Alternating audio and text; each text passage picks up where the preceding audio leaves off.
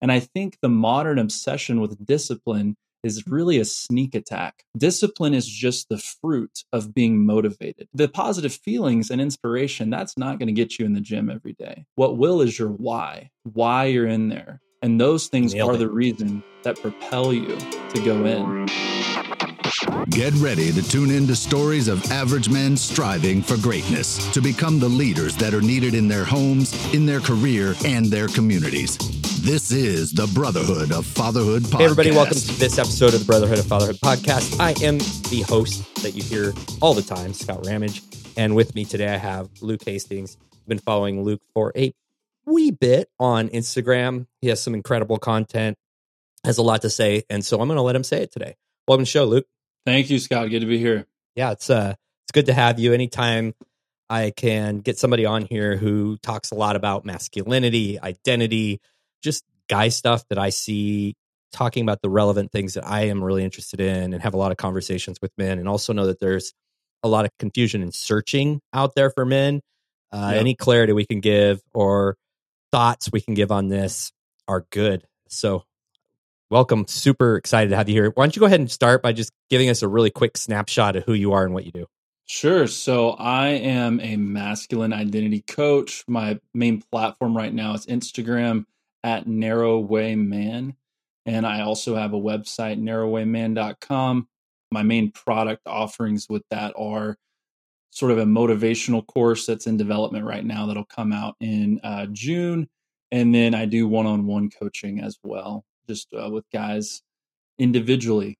So that's kind of my bent. My ethos and my heart is around healthy masculinity, God-centered masculinity, that does embrace the biological, physiological realities of what it is to be a man and what it is to be a strong man, but also that is rooted and founded in eternal truth, because it is hard to find both.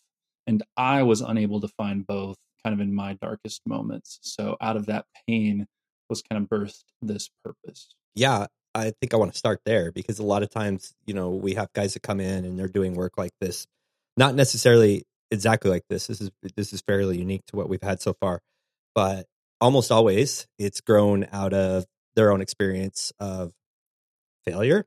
Like that's where I learn, at least, unfortunately. Yeah. So I would love to hear a little bit about really what the catalyst is of your work, if you're willing to share kind of what that dark area was, how it happened, and what became of it.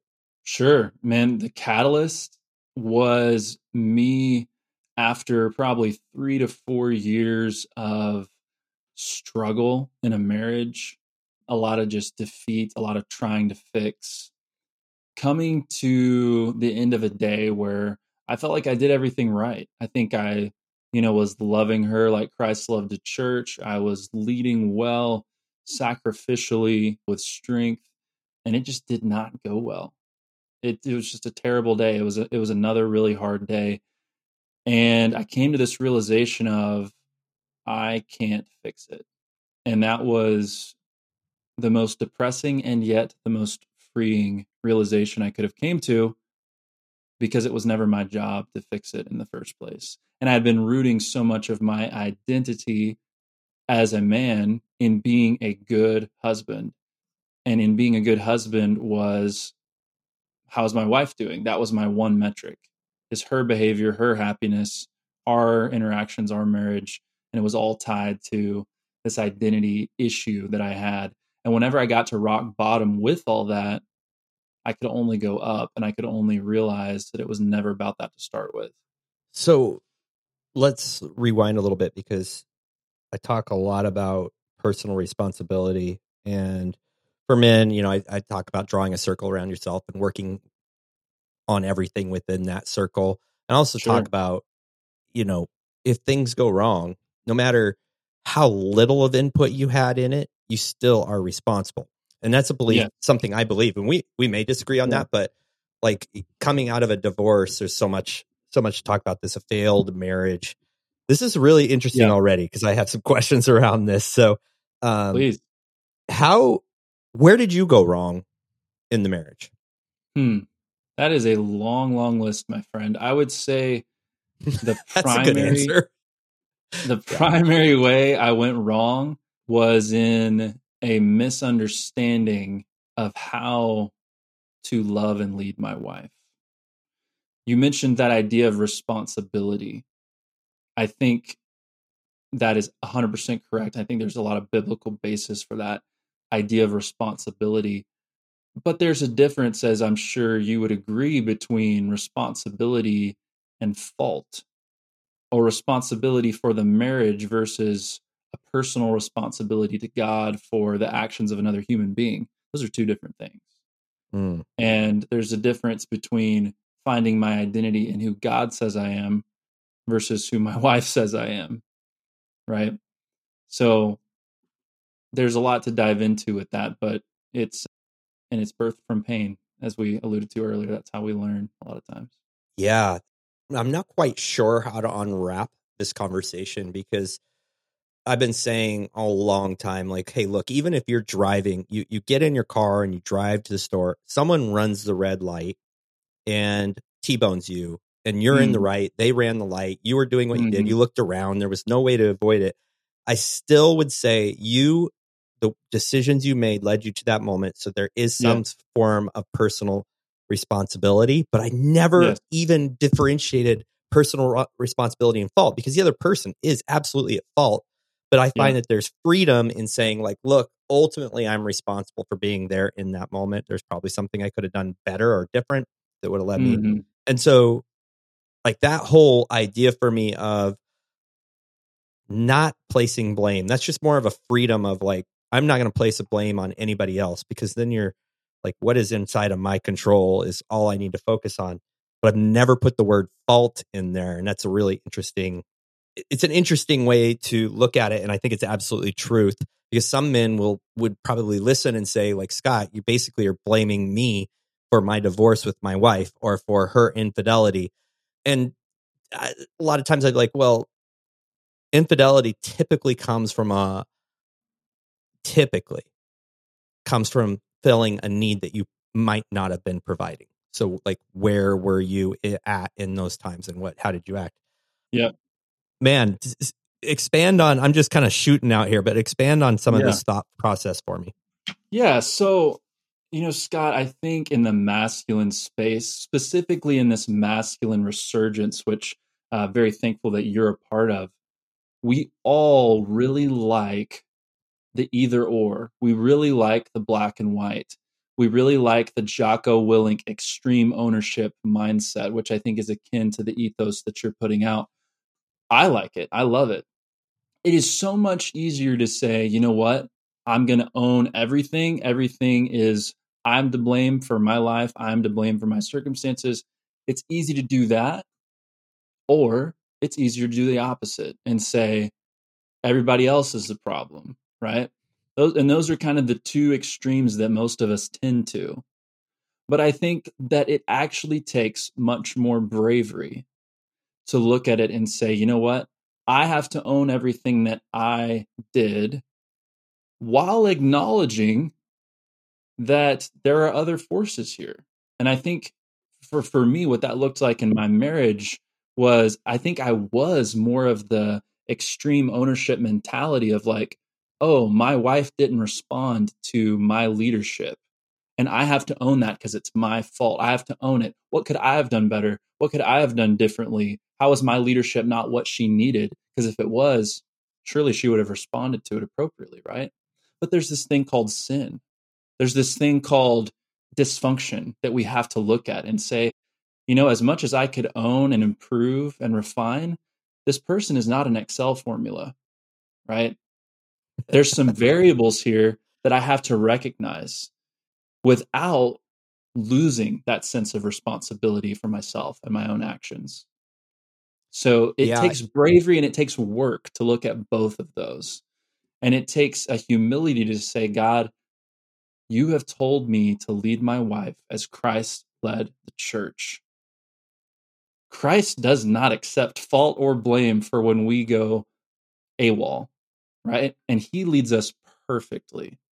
So how much more then should we as husbands, me former husband, expect our wives to go AWOL when we're not leading perfectly? Mm-hmm. Clearly, Jesus demonstrates that even perfect leadership does not receive perfect followership. So this extreme ownership taken to the extreme, if you will, can be a little damaging.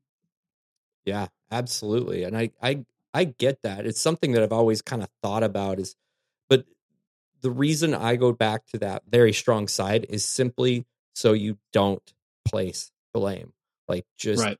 Instead of spending time in self-loathing, instead of spending time worried about what someone else did to you, I think maybe the way to say that is that someone else has faults and downfalls and sins of their own that you yep. cannot be responsible. Ultimately, they are responsible for that. Yep. Just like you have a circle drawn around you and that's what you're paying attention to, so must other people. And yeah. and maybe they don't have that mentality and they're not working on themselves. Right. You know, and sure, there's times when I'm like, well, it's really hard to say, hey, man, your wife cheated on you and hey, you're at fault. Sure, there's people that have mental disorders and cheat. And they're, you know, like what was your fault on there? It is much more gray than it is black and white. But I really like the way that you talk about that. Did you have guilt after your marriage failed? Not after it officially failed, but I had a lot of guilt leading up to the point for me to realize that I couldn't fix it, because I did have that idea of like, man, dude, I nailed it today. I can't do, it wasn't this idea of like, I'm perfect. It was this idea of I'm doing my very, very best and I'm simply incapable of fixing it.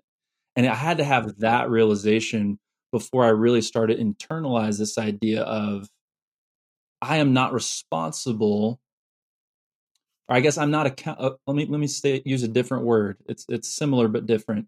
I am not accountable to God for the behavior of another person, period. Whether it be my wife, whether it be my child. Responsible, yes, for those within that circle. Accountable to God for their behavior, no, I'm not. And I think that accountability is something that we're only meant to have between ourselves and God. But if we start putting our identity as men into these roles as husband, father, leader, brother, son, temporary roles, when our identity starts to get into those, then we start putting on our own shoulders, not just the responsibility, but the accountability to God, right?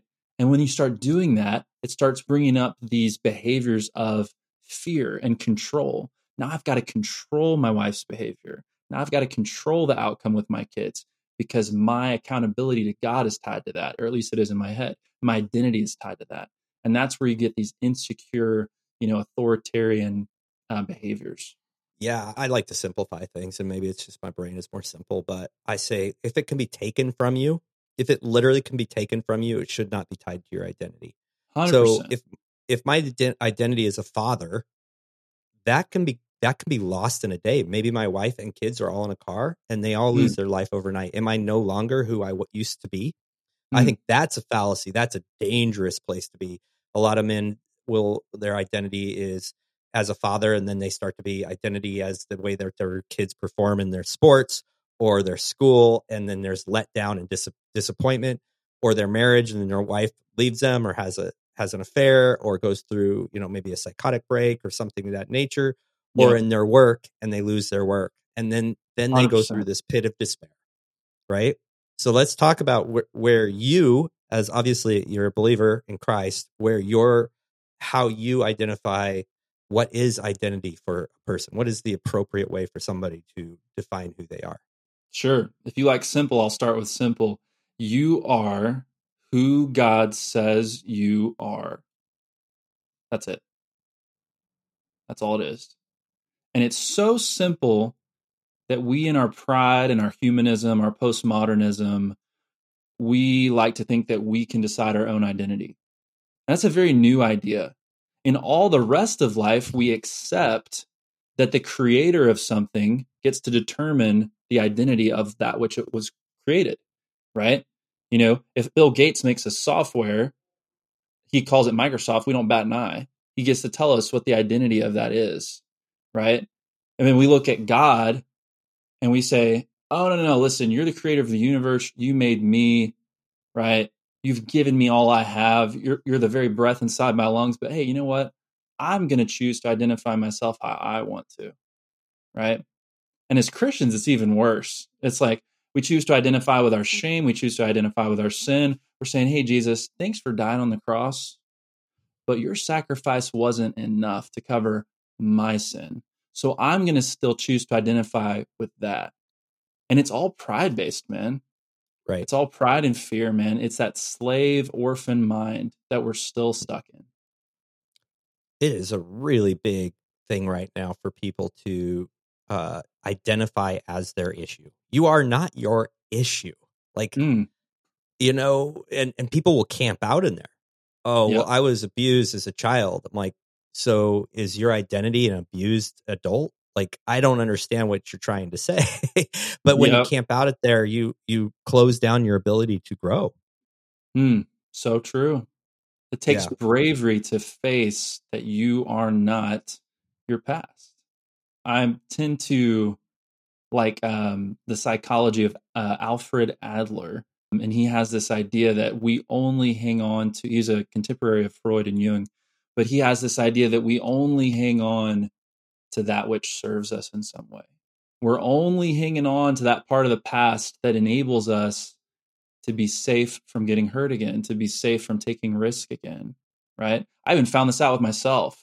I started getting approach anxiety. I've been divorced for over 2 years now, and I kind of started getting my feet back in the water, and I started getting this approach anxiety. I was like, what's going on here? I was literally creating that anxiety, not out of fear of rejection, but out of fear of it working, out of fear of it turning into something that could cause me more pain. And I had to do, it takes bravery and deep work to search through those things. Yeah.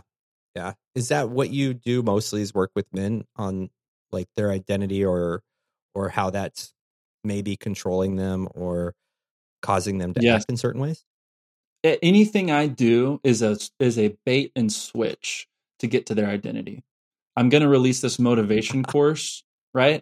And get guys motivated and psyched up to crush their goals.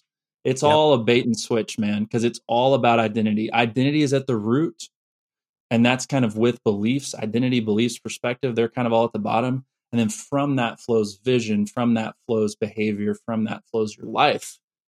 But man, your identity is reality, but your perception of it is what I work on.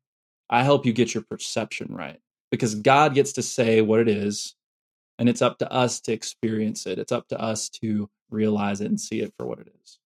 So you're selling what they want to hear and delivering what they need. More or less. You know how that goes. You're a sales guy. You so gotta incredibly important. What they want first. Yeah, absolutely. Well, or at least like, give them a piece of that, but really give them what they really need, which a lot of us don't identify with what we really need. We identify with something that we think is more controllable, that's a little more comfortable. It's more comfortable for me to think about motivation than it is about identity. Like, right. Yeah, and motivation is more sexy. Motivation is like, motivation. Yeah. Right. Identity sounds like church. And I was like, nah, I don't want to pay for that. Yeah, for sure. But it's, if you guys are listening and you're not a business owner, this might fall hard on you, but a lot of business owners know that it's incredibly important to deliver a message that the client needs to hear, that wants to hear, and then help them where they need to be helped once you have them sold. And it's not a bait and switch like you called it. It is, but we know that the real pathway to success is aisle B when you're really just thinking you need aisle A. You know, it's like it's like selling nutrition to a client who thinks all they need is someone tell them to eat, but really what they need is their mindset and beliefs around food and maybe the way that they're using that to blanket some emotional gaps in their life or some control issues in their life. And so your nutrition coach is no good if all they're doing is telling you what to eat. They're falling short. Yeah. 100%. It's the same thing. Yeah. It's the exact same thing. 100%. We've talked about motivation, and we were kind of chatting about this beforehand. Motivation's really short lived. Like, you know, if I rely on motivation to get myself to work out every single day, I will fail at working out, or I will need to pay somebody to motivate me every morning, where I don't miss a workout. because I don't rely on motivation. Do we see eye to eye on that, or are we different?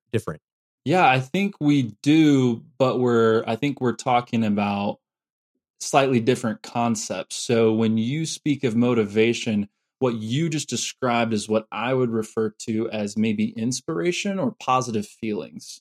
And usually, and I would agree that inspiration and positive feelings are not a reliable source of behavioral change or action taken or consistency. The analogy I like to use, Scott, is it's kind of multifaceted. There's, a cancer patient, right? I've had several of those in my family. They're going to get treatment. Sometimes it's chemo, sometimes it's radiation. If you ask them why they're doing that, they are not going to tell you it's because they have discipline. They're also not going to tell you it's because they're feeling like it or because they're inspired. The reason they're doing it is because they're motivated to. Motivation is this idea, it comes from the Latin motus, meaning movement. The definition of it is that which compels you to take action. So we are all motivated. At this moment, you and I are motivated to have this conversation on the podcast, right? Some of us at night are motivated to watch Netflix and eat Cheetos. Others of us to read. Others of us to hit the gym, right? We all have something inside us that compels us to take actions. And I think the modern obsession with discipline is really a sneak attack. Discipline is just the fruit of being motivated. Discipline is what happens when you are motivated. To your point, the positive feelings and inspiration, that's not going to get you in the gym every day. What will is your why you're in there, what your mission is, what your vision is. And those things are the reason that propel you to go in. And the act of you going to the gym every day, that's discipline.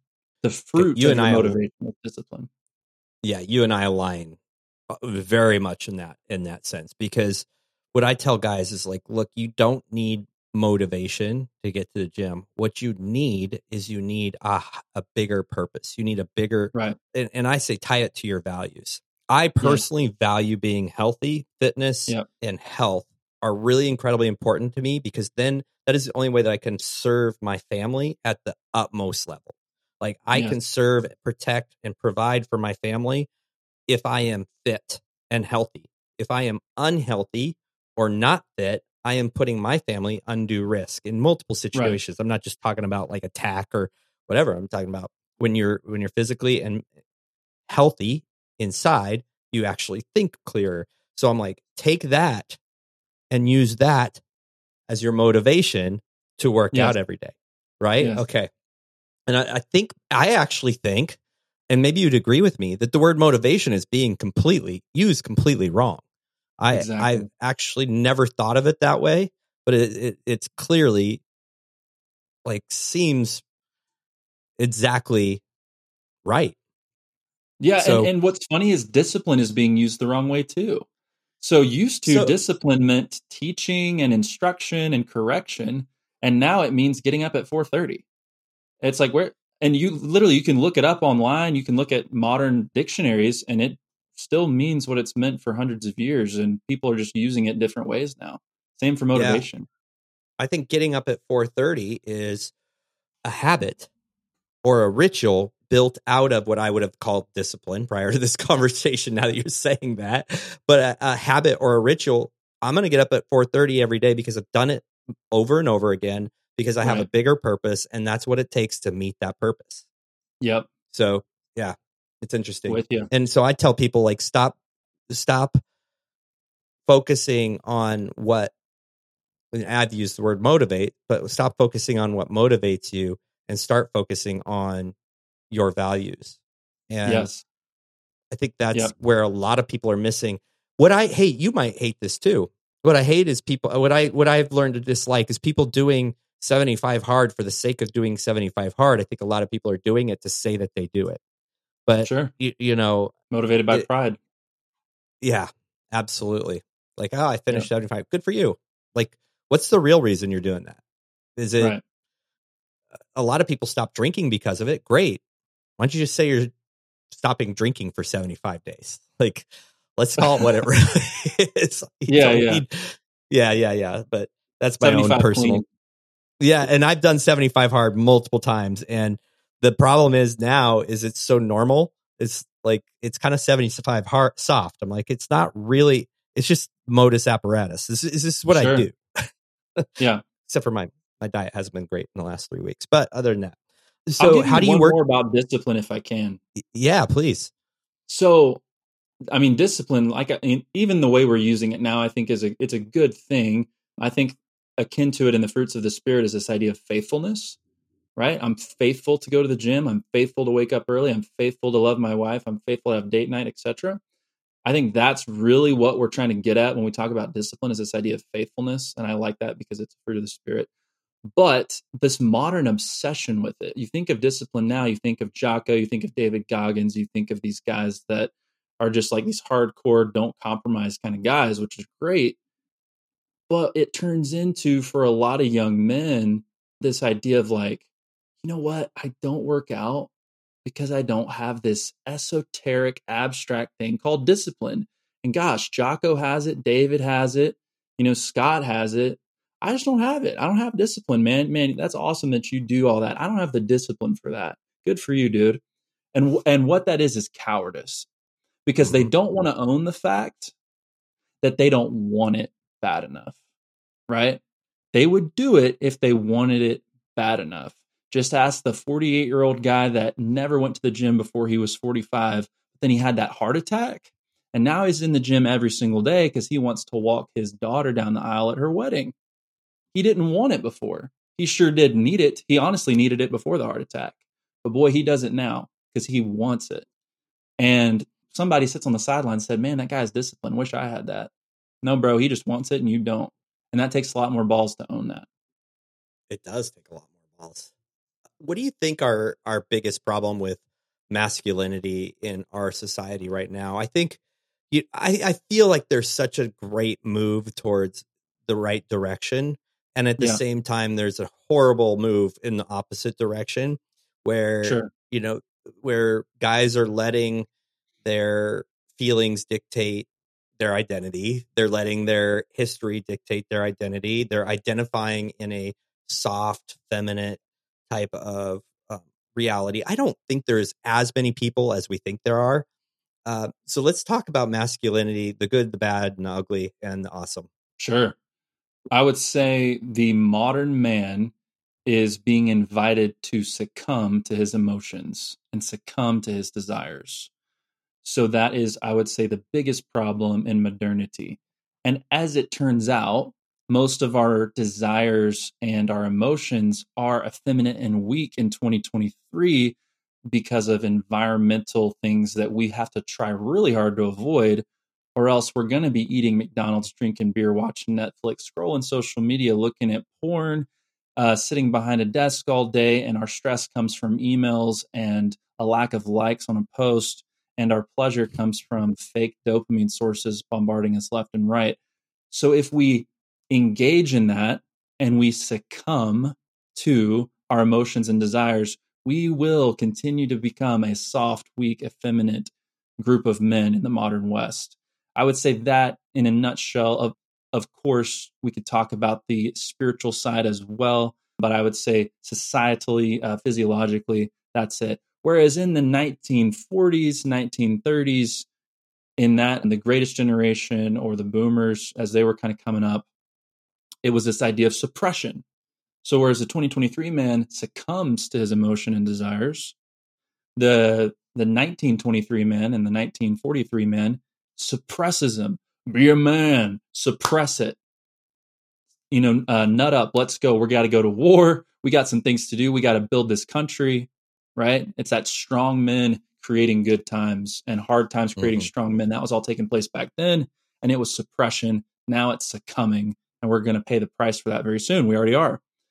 But God's way is this idea of surrender, where we're going to let ourselves feel these things. They're going to come to the surface. The pride is going to come up, and the power, the ambition and the selfishness, right? The abuse and the strength. They come up together. And God's way is to say, God, I surrender this to you, but thank you. Thank you for my sex drive. I'm going to surrender the lust, but I'm going to say thank you for my sex drive. That's integration, right? And so, yeah, long story short, 2023 masculinity, we're succumbing to our emotions and they're not good. And it's running us amok. It's like this horrible catalyst of succumbing to our emotions, the horrible food that we have, the access to your quick, getting off quick without any work, which is dangerous. I mean, I don't even want to, we could go down that road, but, and then the dopamine. I have a really good friend, Matt Chouinard, who runs a great organization for men. And he has coined this term, earn your dopamine. And it's hard to earn your dopamine. And you intentionally have to shut out what the world wants you to see, like the social media things, and build a system in which that is controlled. And for him, it's like earn your dopamine before you hit any of that other stuff. And he goes a little extreme on the cold exposure, but that's his thing. But we are, and I even read this way back.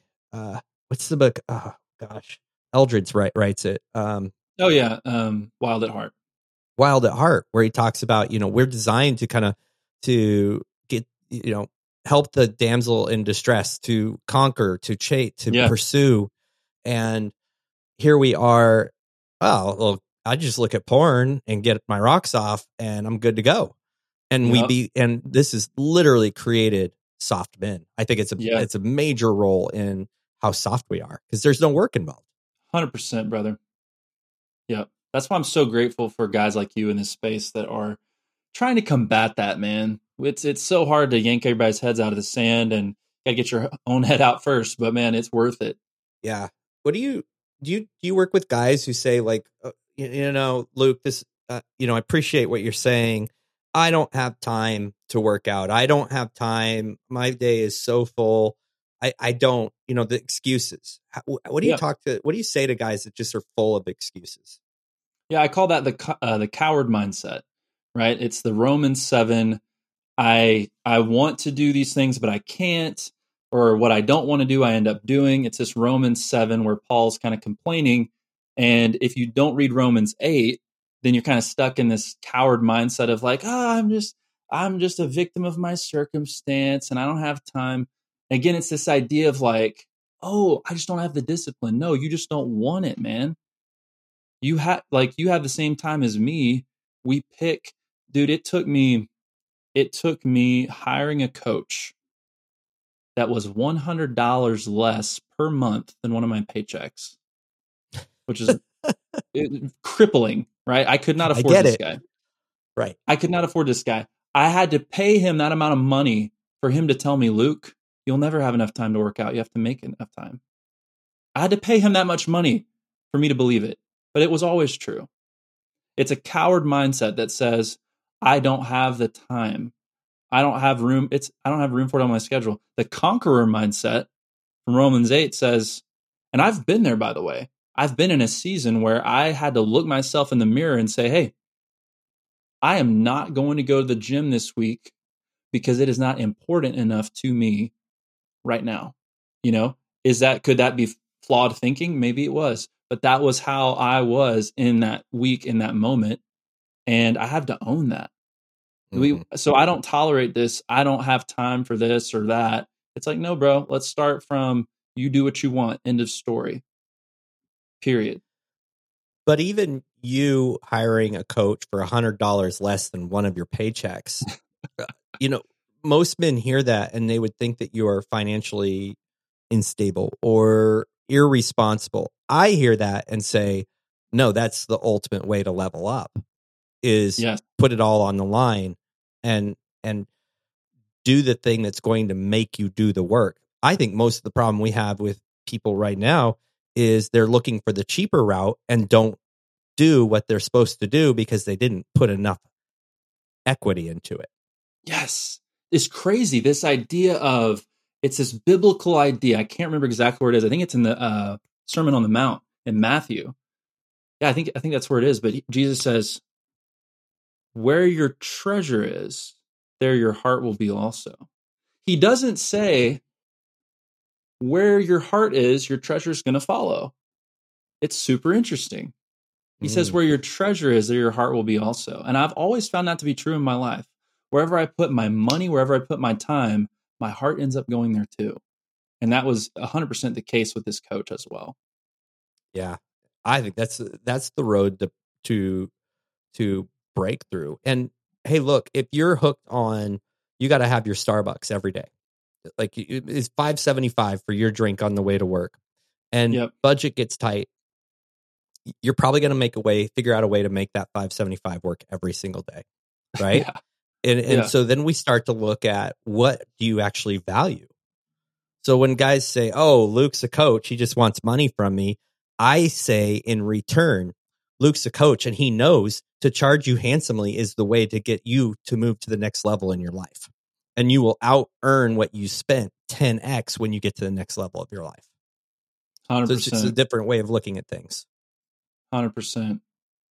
Yep. So you've been married. Your marriage failed. I didn't say you failed. Yep. Your marriage failed. Are you looking forward?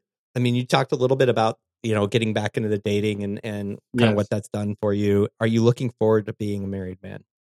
Yes. I think you cut out a little bit, but I think you said looking forward to being a married man. Yes, I am, in God's timing, not rushing it, but very open to it. I'm of the belief that if you are within firing distance of being able to financially support a family and you have the balls to make a commitment to a woman that you find compatible, then you should be open to dating, which I am. I'm not aggressively like on a dating app or anything like that, but if there's a girl I want to talk to, I'll talk to her. My pastor did a sermon yesterday. I was listening to it, and he was giving an example of his son. And his son had no interest in girls in middle school and high school, but girls were always pursuing him. And he was like, he said he would come into the car at Christmas break and have like 7 gifts. And like, where are those from, son? Just girls. And like, just, they're pouring over him. And it wasn't until he realized, he's like, "Hey, son, like, don't look for the girl who chases you. You're onto something when you actually have to do the pursuit." And it's like he said, he was never interested in a girl until he found the one that he had to actually pursue. And this is something I talk about a lot with married men is like, that time when you were dating your wife, maybe you were engaged to be married. How did you act right then? Did you act like you had obtained the goal? And most guys will say, "No, I actually, set up fancy dates and did this work and was working out and doing." I'm like, that's how you should be acting when you're married as well. What do you feel? How do you feel about pursuit of women and the male-female role in that as well? Oh, I love what you just said, man, too. I mean, that's just so true. Like, you've got to act like you did when you got her, right? Otherwise, you're just going to lean on that commitment, lean on that ring and be like, "Oh, we're stuck, baby. Oh, it's terrible." And so, yeah, what I recommend, in kind of my work with men is to say, "Hey, if you find yourself doing anything for a woman as a single man, going to the gym to look good for the ladies, fixing your hair a certain way, buying certain cologne, I don't know, leveling, getting more money, etc." I'm not saying that's bad. I think all men are wired to do that in a way. That's fine. But bro, you have to have a deeper motivation, because once you land the plane, once you get the prize, if that's the deepest as your motivational roots went, then the behaviors are going to dry right up and you're going to be in trouble. And it's not going to be until 10, 15 years down the road when you talk to Scott and he's like, "Hey, buddy, start over." You got to start over and be doing that stuff that you were doing before, right? Because we're peacocking and we're hitting the gym and we're being responsible and doing all the right things, and then she's attracted to that man. Good, and then that man goes away. Why? Because he was only doing it for her. He didn't have anything deeper going on. So I'm not saying it's bad to do things for the approval of the feminine. I think that we're kind of wired to do that a little bit. That's fine. It's healthy. But a man if I may, a high value man is a man who is going to have deeper rooted motivations for that. And she's going to be able to pick up on that too, I think. And the worst part is if she doesn't and she ends up marrying you. But I think really good women that are kind of this, a queen to a king, she's going to be able to see, is this guy deep? Is he grounded? Is he rooted? Or is he doing this for the ladies? Absolutely. You're right. There's such this differentiation be just doing this for the ladies, but real true pursuit of a woman you want to spend your life with. And then you do not reach the finish line when you get married or when you're through the honeymoon phase. You're just getting started, bro. Like that is right. Like the starting line. Now the race is on. Now the race is on to be fully engaged, to serve her in a way that she serves you back, like this, and through, and this is my belief and yours as well, but through our service to each other, we're also serving God. And through our service to God, we're also serving each other. And I can tell you guys out there who aren't believers and have gotten this far in this podcast, you really need to give it a deep look. I'm not going to be shy about that because I look at, sure, there's some non-believers have excellent marriages, but marriage can be so much more than you can even imagine. And that's what I want for guys. I want them to understand the level of intense pleasure, not just in sex, but in the relationship with each other at this level that is attainable and possible for you. And anything less really makes me sad. It really does. I want that for you. But dude, it's going to take you work to do that. It's going to take you ongoing work and the right motivation to do that. So a lot of guys lose, I believe, their wives become less and less attractive to them. Why do you think that is? Attracted to the men become less attractive to their wives. Okay. Yeah. Yeah. The other question would have been fun too, but yeah.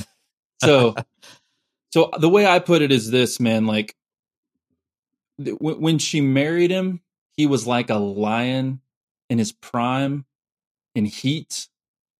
He was roaring. He was ready. He was strong. And then, got married, locked it down. That motivation was only rooted and deeply as a lot of times, dude, it's an enslavement to lust. It's all lust driven. It's like, I need to lock this girl down. I need to, spread my seed. I need to get a consistent outlet for my lust, honestly. And if it's no deeper than that, then as soon as that happens, the motivation goes away. And that lion becomes a zoo lion, right? And then, if he ever pops off, if there's ever kind of a marital conflict, he still has that control of lust on him and he doesn't want to lose sex. So he says, you know what? I'm going to keep the peace and I'm going to put the lion in the cage for a minute. Right. And then he might get the sex. He might not, but he does it again and again and again. And eventually the lion is starved, weak. He's always in the cage. And the guy thinks that he's making progress because he's trying to keep his wife happy. Happy wife, happy life, right? No, dude, she was attracted to the lion and you're freaking tranquilizing him because you're still enslaved to the approval of the feminine, whether it be via sex, via just a lack of conflict. We can ask Adam about that, right? He allowed the tempter to talk to his wife. He allowed her to eat the fruit in his presence. We can make some assumptions about that, but I mean, if the rest of history is any indication, he might have just been one to avoid the smoke. He didn't want to stand up. He doesn't want to let that lion roar because there is conflict, right? So men who shy away from being the lion that she was attracted to initially are going to lose their manhood and the attraction from her. There's so much truth to that. And, I've been married, it's going on 27 years in just a few months here. So it's not a new journey for me. And I learn so much more every year, but the more strong I get, the stronger I lead and help make decisions, the more that I stand up for what's right, or the more masculine I act or live, my wife tells me that is sexy. When we're in a situation, I'm like, this is what we're going to do. Later, she tells me that is sexy. And I think a lot of men are missing that. They are shirking off because, well, my wife's a strong woman. My wife's a strong woman. Like I think literally you want a strong woman. Yeah. She's disciplined. She can outwork out me when it comes to like her engine. Her engine's insane. But she's also strong, smart, and very motivated, very, very driven for success. But she still loves it when I lead her. And yes. I am not on an island, guys. And if you haven't tried this, there is a loving way to lead. And I think there's a lot of distraction with the word servant leadership. Serving your wife sometimes is making a decision that keeps her and your family safe. Serving your wife is making a decision that is going to be more financially stable in the future, even if it's not what's popular at the moment. That is serving. And so, it's love too. That's what love is. Absolutely. Yeah, absolutely. So we have to rewrap this idea of what's okay and what's not. Like, oh, it's going to disrupt my household. I'm like, okay, maybe short term, but we need stability. We all have that little kid in us who's like, when they say, don't pass that line, and we put our finger over the line because we want to know in our heart of hearts, is that really the line? Am I going to be safe? And if I can reach over that line, this person is not keeping me safe.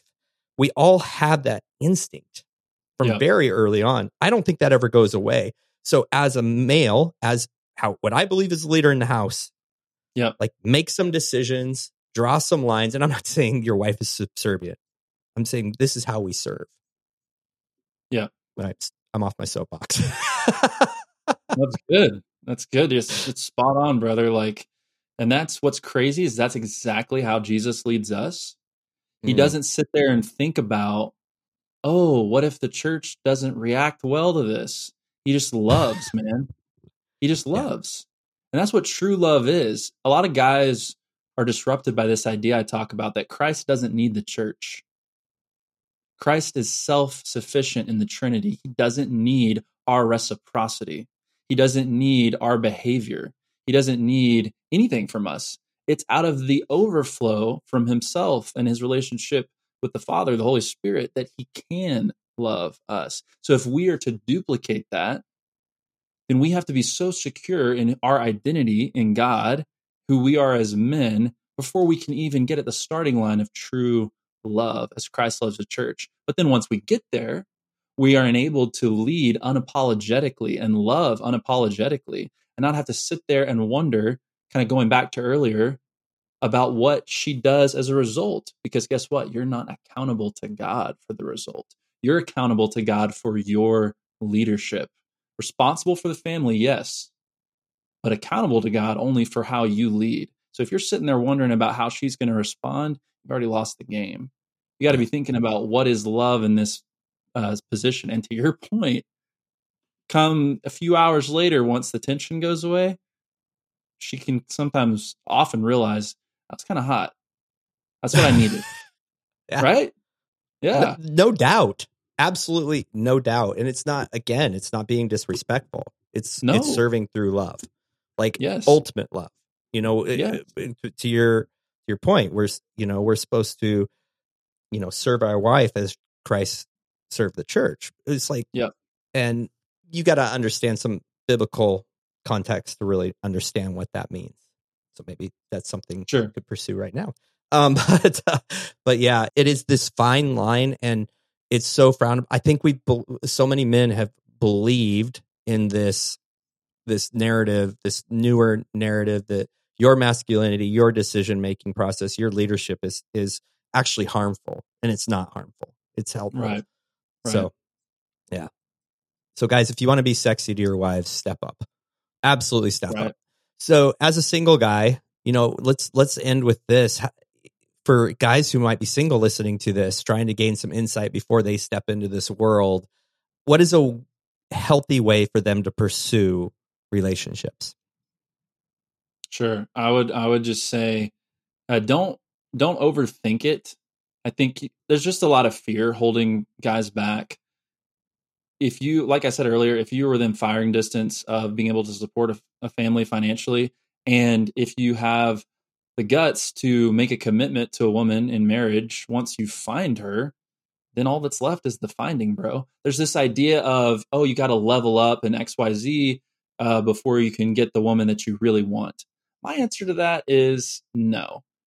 Figure out the woman you really want in your head and then go after her. If she doesn't want you yet, or if that's not the one that wants you, okay, have the bravery to keep your standards high, right? Have the bravery to keep chasing that queen that you're after. The way you describe your wife, Scott, I call that queen energy. She's not soft. She's not a doormat, right? But she also likes being in a masculine frame because she is a woman. But it challenges you to level up and be a king and to be stronger and stronger and stronger as she gets stronger as well. It's so healthy. It's so right. But to really encounter that type of woman, you know, you have to be leveling up and manning up every day for yourself. And so if you're ready to date, dude, get those deeper motivations for everything you do. Don't do it all for women. Get in touch with your values, get in touch with your identity, and go to the gym because you want to go to the gym. Go to the gym in such a way and with such intensity that you're going to continue to, whether or not you land the woman of your dreams this year, next year, or whenever. Right. And then when you're going for the approach, man, all the game and all the pickup stuff is just kind of nonsense. You just need to get comfortable having conversations. You're not going up there. You're not. Now, if you're just trying to like get some quick action and do some hookups, then yeah, learn all the manipulation bullcrap. Go ahead and do that if that's what you're about. But if you're trying to find, you know, a queen that you can build a life with, then you just need to relate to her as a human being. Probably that's probably where you should start. And you walk up and say, hey, you know, I like that book you're reading. Well, like, or hey, you know, I really appreciate, you know, your vibe. Just something really basic, or like, hey, my name is Luke. Like just talking, you know, really basic stuff. It doesn't have to be anything fancy. Yeah, it does take a little bravery, but it doesn't have to be fancy. Yeah, be brave, but be yourself, right? Yeah, like be. And I use the word authentic a lot, but to truly be authentic.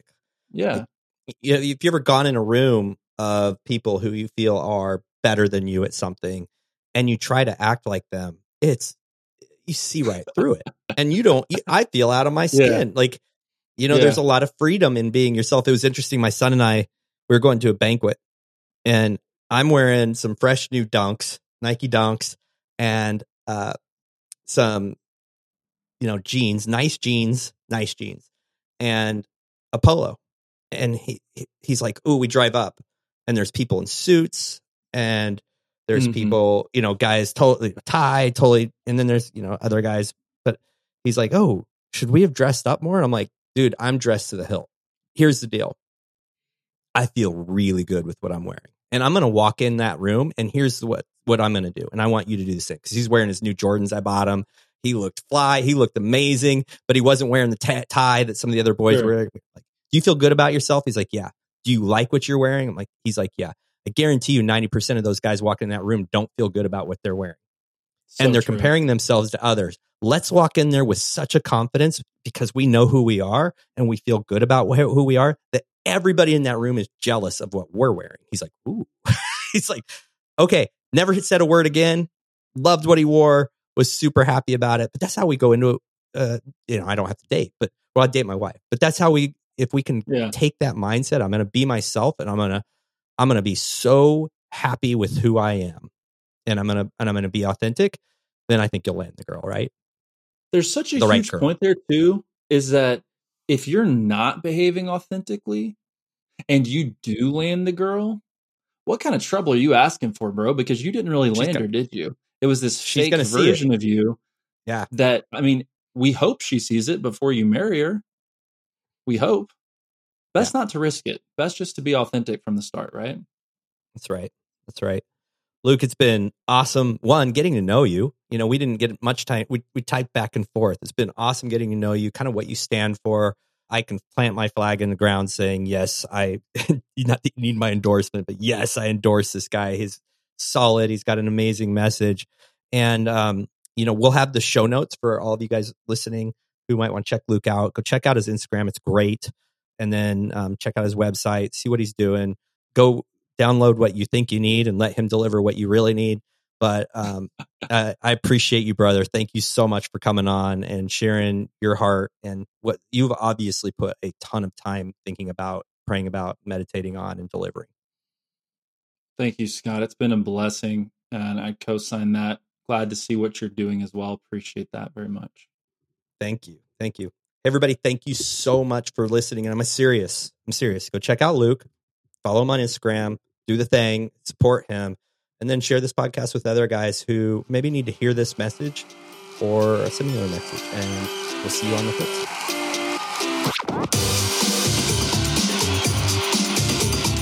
Thank you for listening to the Brotherhood of Fatherhood podcast. If you enjoyed the podcast, be sure to share it with your friends, your family, and follow us on social media. If you are a father, make sure you join our Facebook group, The Brotherhood of Fatherhood. Hit the subscribe button and tune in next time for more podcasts from The Brotherhood of Fatherhood.